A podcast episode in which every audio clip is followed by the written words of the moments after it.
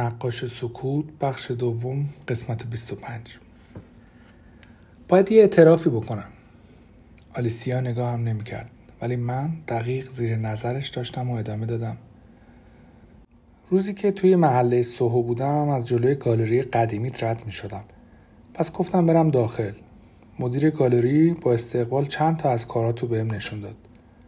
از دوستای قدیمی خودته درسته؟ جین فیلیکس مارتین؟ منتظر واکنشش ماندم اما خبری نبود. امیدوار بودم پیش خودت فکر نکنی که به حریم شخصی و زندگی خصوصیت وارد شدم. شاید بهتر بود اول به خودت بگم. امیدوارم ناراحت نشی. جوابی نداد. دو تا از نقاشی ها رو قبلا دیده بودم. یکی از مادرت و اون یکی از عمت لیدیا روز. آرام سرش را بالا آورد و نگاهم کرد. چیزی در صورتش بود که تا آن موقع ندیده بودم. نمی‌دانم شاید توجهش جلب شده بود. جدا از نظر شخصی خودم به عنوان روان درمانگرت نقاشی های تو تا حد زیادی به مسائل شخصی زندگیت مربوط میشن و چقدر کارهای تاثیرگذاری هستن. نگاهش را پایین برد. داشتم توجهش را از دست می‌دادم. سریع اضافه کردم. ولی چند تا مسئله برای من مبهم باقی موند. توی نقاشی تصادف مادرت چیزی رو از قلم انداخته بودی. خودت رو توی نقاشی نکشیده بودی. با اینکه تو هم توی این ماشین بودی. باز واکنشی نشان نداد. با خودت فکر می‌کنی چون اون بود که مرد این مصیبت فقط برای اون اتفاق افتاده؟ ولی یه دختر بچه هم توی اون ماشین بود آلیسیا.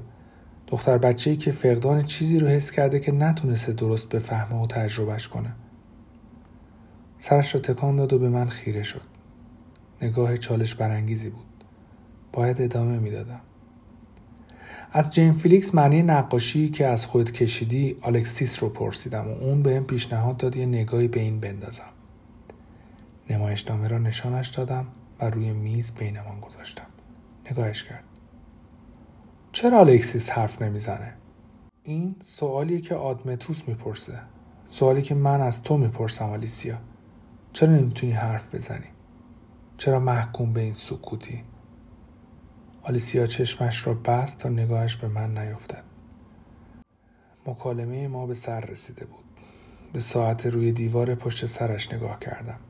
وقت جلسه تقریبا تمام شده بود. فقط دو دقیقه مانده بود. هنوز برگ برندم را رو نکرده بودم. وقتش بود. سعی کردم متوجه استرابم نشود. جین فیلیکس بهم پیشنهاد خوبی داد. گفت بهتره بذاریم برای خود نقاشی بکشی. خوشت میاد؟ می‌تونیم یه اتاق در اختیارت بذاریم با بوم و قلم و رنگ. پلکی زد و چشمهایش را باز کرد. انگار در وجودش نوری روشن شده بود. چشمهایش باز شدند چشمهای دختر بچه معصوم و آری از هر سوء زن.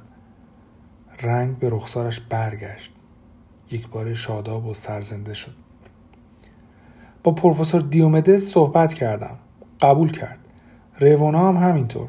فقط میمونه خودت. نظرت چیه؟ سب کردم.